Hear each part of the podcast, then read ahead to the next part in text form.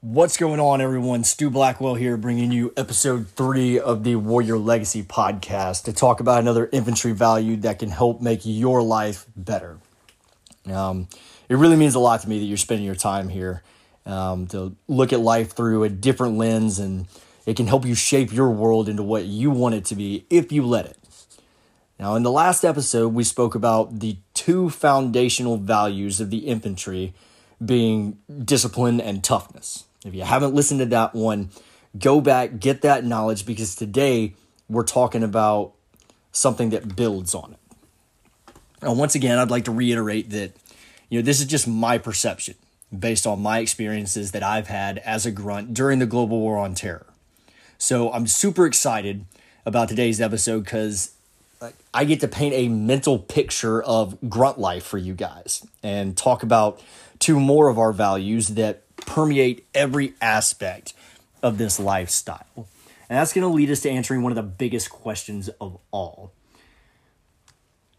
I've noticed that, you know, military critics, especially politicians, but, you know, people that are just skeptical as well, um, considering our culture and, you know, like some of our practices, they, they want to know why. Why are things done a certain way?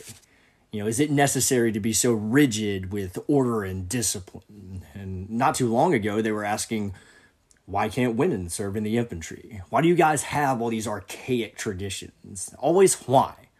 And we identified the cause of that ignorance as a misunderstanding of the infantry's purpose and mission.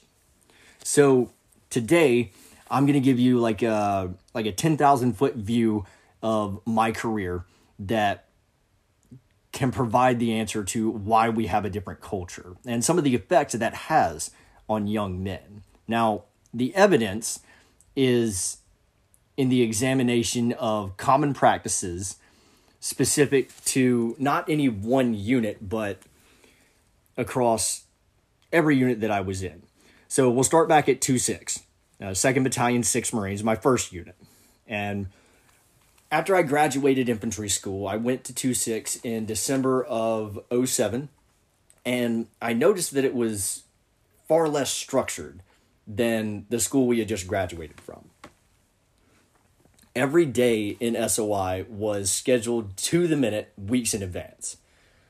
Now, multiple classes a year pass through that schoolhouse and they all have to get the exact same training. So now in 2 6, which fell under the Fleet Marine Force, was a deployable unit. And there were several hours a day or even entire days where our team leaders and our squad leaders, who's like the infantry's frontline management equivalent, were free to train us however they saw fit. So after the first week of getting shuttled around the base to get all my gear and complete an absolutely obscene amount of paperwork, we just hit the ground running. Um, the senior Marines in my platoon had just returned from a deployment in Fallujah in Iraq's Al Anbar province. So the unit was in the quote unquote workup phase, as we called it, which is it's designed to provide time for them to recuperate and to train all of us new guys before the next deployment. Now, there's an element of mystery involved here because you don't actually find out where your unit is deploying until like right before you leave.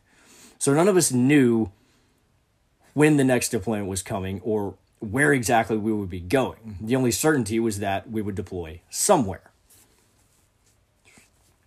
So our seniors were preparing us for another round in Fallujah because that's where they had just come from. And we used whatever we had at our disposal to train. Um, you know, morning PT was based on combat practicality. So moving weight for distance and time was like a standard practice, just like in SOI, but a lot harder now. Um, we fought constantly.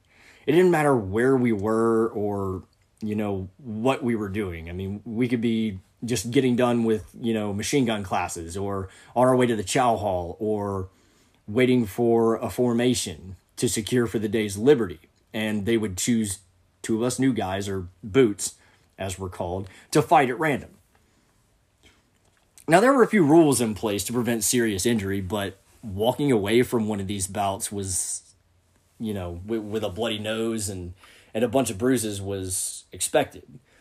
Um, they were more akin to like a like a grappling or a jujitsu match instead of an all out brawl. Um, but there wasn't any consideration given to like weight or experience. It was all random selection. And then as time went on, they raised the bar. They started jumping in with us. So imagine being a 19 year old boot marine. You're brand new to the unit.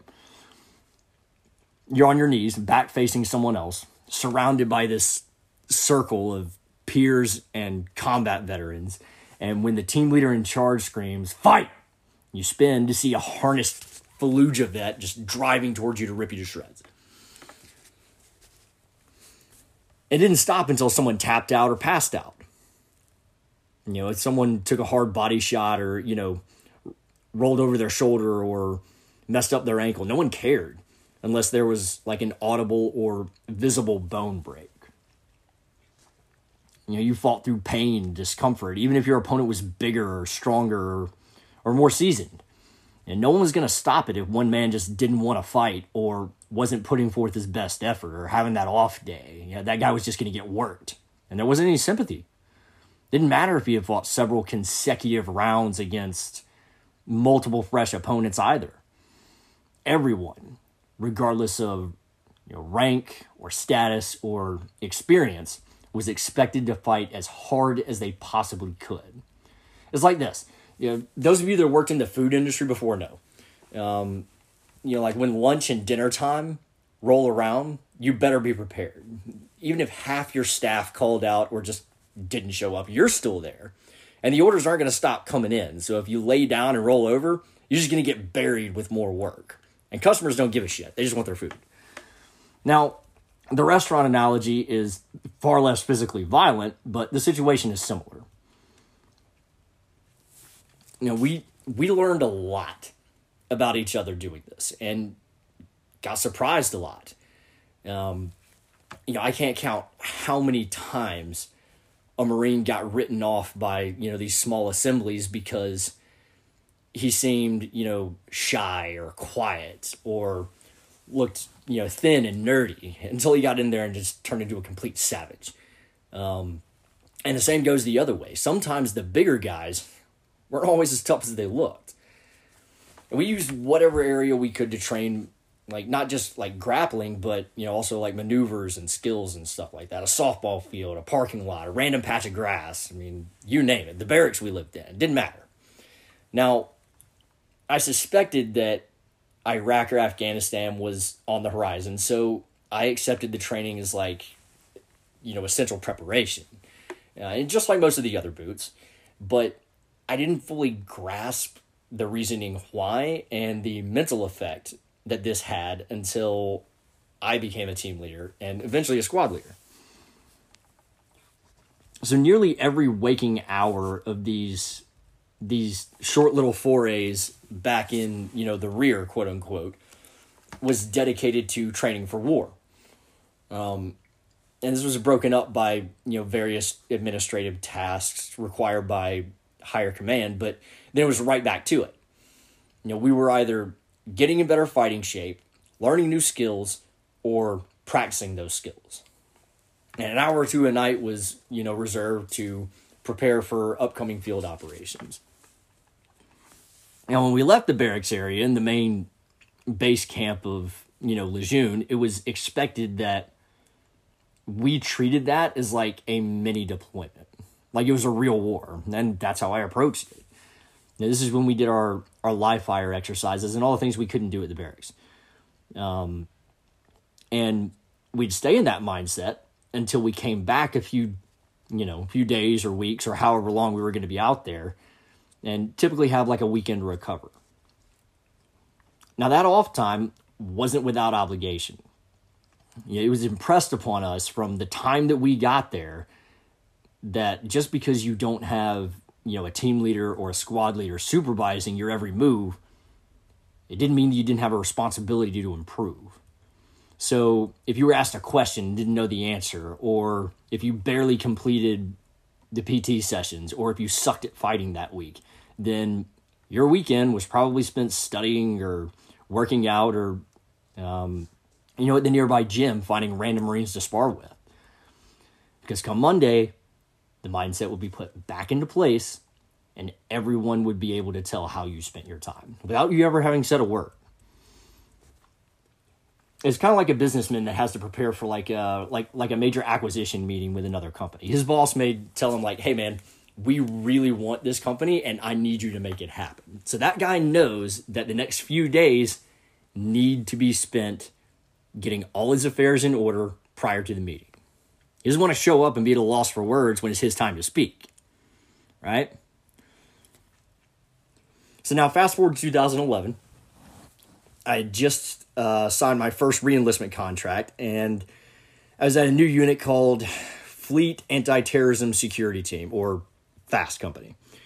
Uh, the very first day that I arrived, you know, I, I show up in my my service alphas, my pickle suit, and I report to the CEO, meet my platoon commander, all standard practice. And it wasn't more than 30 minutes after that that me and my new platoon commander were out back behind the company office just beating the hell out of each other, you know, with these old boxing gloves that looked like they were from the 1920s. It was a hell of an icebreaker. And every unit is a little bit different, but there's also some similarities too. You know, the, the same mystery about deployments, the same adaptability and consistency of training. A lot of field time. Now, we jump forward again to 2014 when I signed an extension and went to 2nd Battalion, 5th Marines out in California. So we've got Camp Lejeune, North Carolina, we've got Norfolk, Virginia, and we've got California. Okay? Now, the the grappling and boxing sessions that were so common in my last two units were like upgraded here. We would have entire platoons fighting each other all at the same time, and, and that that intensity and expectation with you know physical fitness and field time was frequent here as well. Now, let's think about this for a bit. That very brief summary is excluding in a lot of operational detail, but it's a solid sample size spanning just shy of a decade from 2007 to 2016. Three units, and essentially the breadth of the country. You know, this is where we start getting into the why of it all. So, immersion in a culture that values toughness and discipline and lethality, where like 75% of your time is dedicated to warfighting, has a profound effect on the mental and emotional development of a young man.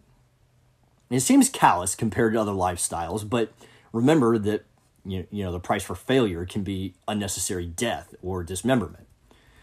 So to us, as much as it sucked at the time, many of us recognized true selflessness in the architecture of it all.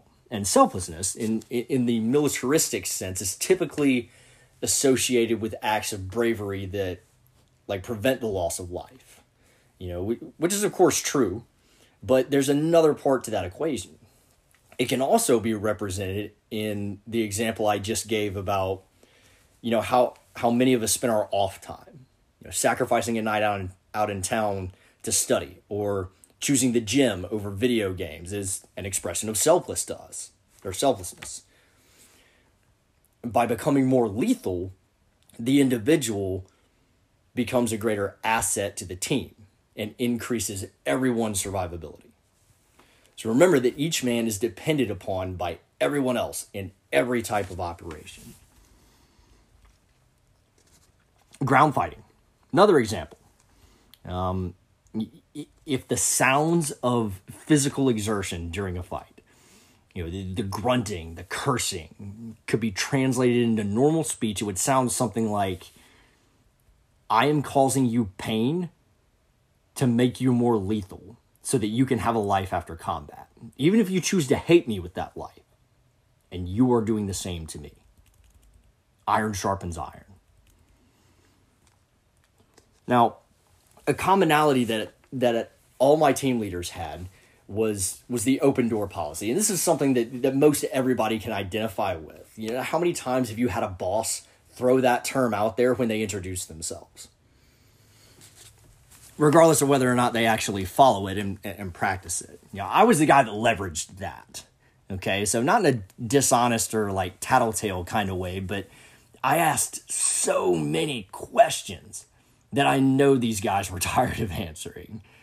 It had to be so annoying for them uh, to have me knocking on their door after hours or even out in the field when you know they're they're teaching us something new to ask about things that I just didn't understand constantly. But they sacrificed uninterrupted privacy something that most of us enjoy on a daily basis in society for the collective benefit. And you can see these little personal sacrifices littered throughout every aspect of the infantry. You know, um, when you're on a long hike and you get like a five minute break, um, and one guy just, you know, goes over and posts up his security so that everybody else can change their socks um, without anybody telling him to do so. Um, a team leader uh, that stays up with his boot marines on fire watch out in the field. You know, he could be in the bag milking a few meager hours of sleep. And, you know, like a squad leader. Squad leader that has the courage to correct his guys when it's uncomfortable and to teach them instead of turning a blind eye to their deficiencies. These are just a few examples of selflessness, and they permeate every aspect of the infantry. Now, in combat, it's oftentimes it manifests itself in the acts of bravery that save lives. This is true. But just as common are the acts that take life as well. Ask yourself this. Okay, is the Marine that races through enemy fire to retrieve a wounded comrade more selfless than the one that passes through a hail of bullets to slaughter the enemy? I would argue that both are equal acts of selflessness. Now, what makes that man capable of those incredible acts? Well, it starts with toughness, discipline, and selflessness. But lethality is the aptitude that makes it possible. You're not carrying anyone out of a bad situation without the physical strength to do so you're not going to be able to capitalize on the maneuver under fire and kill the enemy without achieving mastery of your weapon and your mental and emotional faculties prior to that point. So, lethality, being our next value, has two parts to it there's the ability and the willingness. The ability refers to you know specific essential skills and capability to apply them marksmanship stamina, navigation, tactical savvy, technical proficiency, just to name a few. Willingness is the emotional stability necessary to be violent and remain mentally functional. Now, it seems conceptually easy, but you know, when we consider like the human elements of war and the fact that like black and white situations are rare to non-existent on the battlefield, it becomes infinitely more complicated, especially in a counterinsurgency operation where uniforms aren't always worn by combatants. Break it down, not just from my experience in Afghanistan, but for many that fought in, you know, all over the world during the war on terror. Our enemies switched back and forth between like farmer and fighter as needed. You know, to the extent of waking before the sun to irrigate their fields and picking up the rifle shortly after sunrise the lethality that we possessed in the form of weapons, munitions, and, and skills to employ them had to be backed by the willingness to apply them in a somewhat cold hearted fashion, at least momentarily. Now, I had farmers in my squad, guys that had grown up with similar lifestyles to the men and women that fought us. The psychological element of lethality developed by the constant fighting and training beforehand is what facilitates the use of violence. It's the gatekeeper. You know, both have to be developed simultaneously. They have to be earned in unison. They can't be given. And the reason why is because the nature of war is so fundamentally different than that of the society that we're all raised in. Now, before you fire up your torches and your pitchforks and stuff, just ask yourself this How are most kids taught to handle bullying in school? Go get a teacher or use quote unquote verbal resolution or some such other stupidity. You know, it, seems like an elementary comparison, quite literally, but when a child is immersed in an environment like that for 18 to 22 plus years, it doesn't translate well onto the battlefield where, you know, third party or peaceful resolution doesn't exist. Fair fights also do not exist. You know, so the, the justification for the opposite nature of infantry culture, of why it has to be immersive, is a result of the unforgiving reality and the finality of combat as it contrasts to American society. So, one of history's great lessons, which was one of many that was ignored by our politicians during this war, is the, that cultural change doesn't occur quickly you know, like over a few years. You know, it takes decades at a minimum. So, applying the same logic to grunt culture, you're not going to completely change a young soldier or Marine's mind and initial inclinations in the seven to nine months of preparation before they go to war. But because of the moral consequence,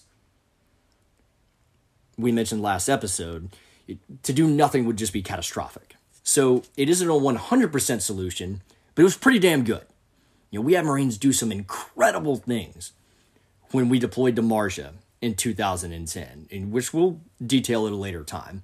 But there's no doubt in my mind that that deployment would have been a whole hell of a lot more costly if we didn't have this culture that was built on these strong foundational values that are just different from American society another example. I was listening to uh, uh, Jocko Willink's podcast the other day, and you, for those of you that don't know who he is, you need to go check it out. There's a lot of great content on his show. But um, you know, he was a Navy SEAL um, with a little bit of overlap, I think, um, in, in service times with with me, um, and. Uh, he mentioned that their workup periods before deployments were 18 months long, which is over twice as long as most Marine infantry units.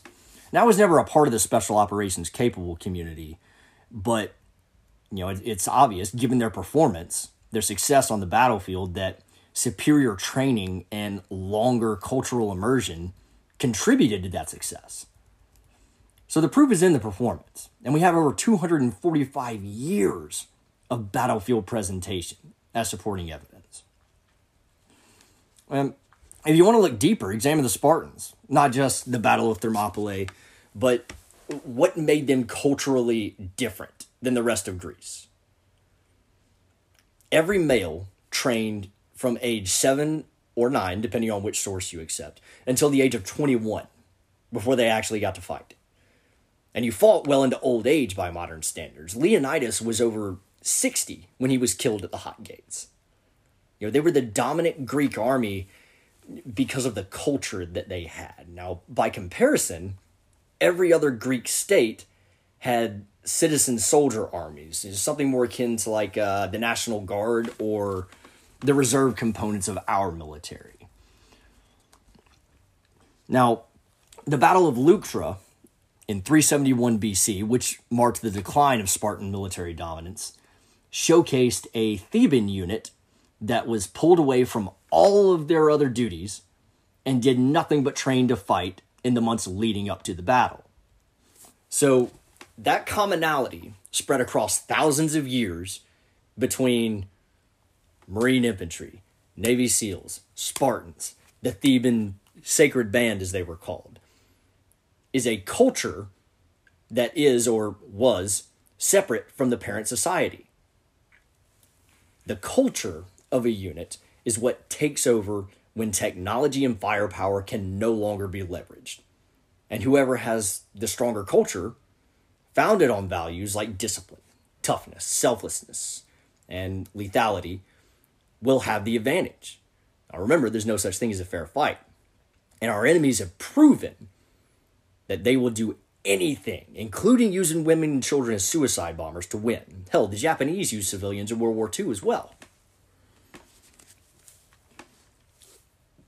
We owe it to our warfighters to accept the fact that their culture, which is essential for victory, should be different. We should demand it as a society, even if we don't adopt it in mass, although I think we could certainly benefit from incorporating some aspects of it.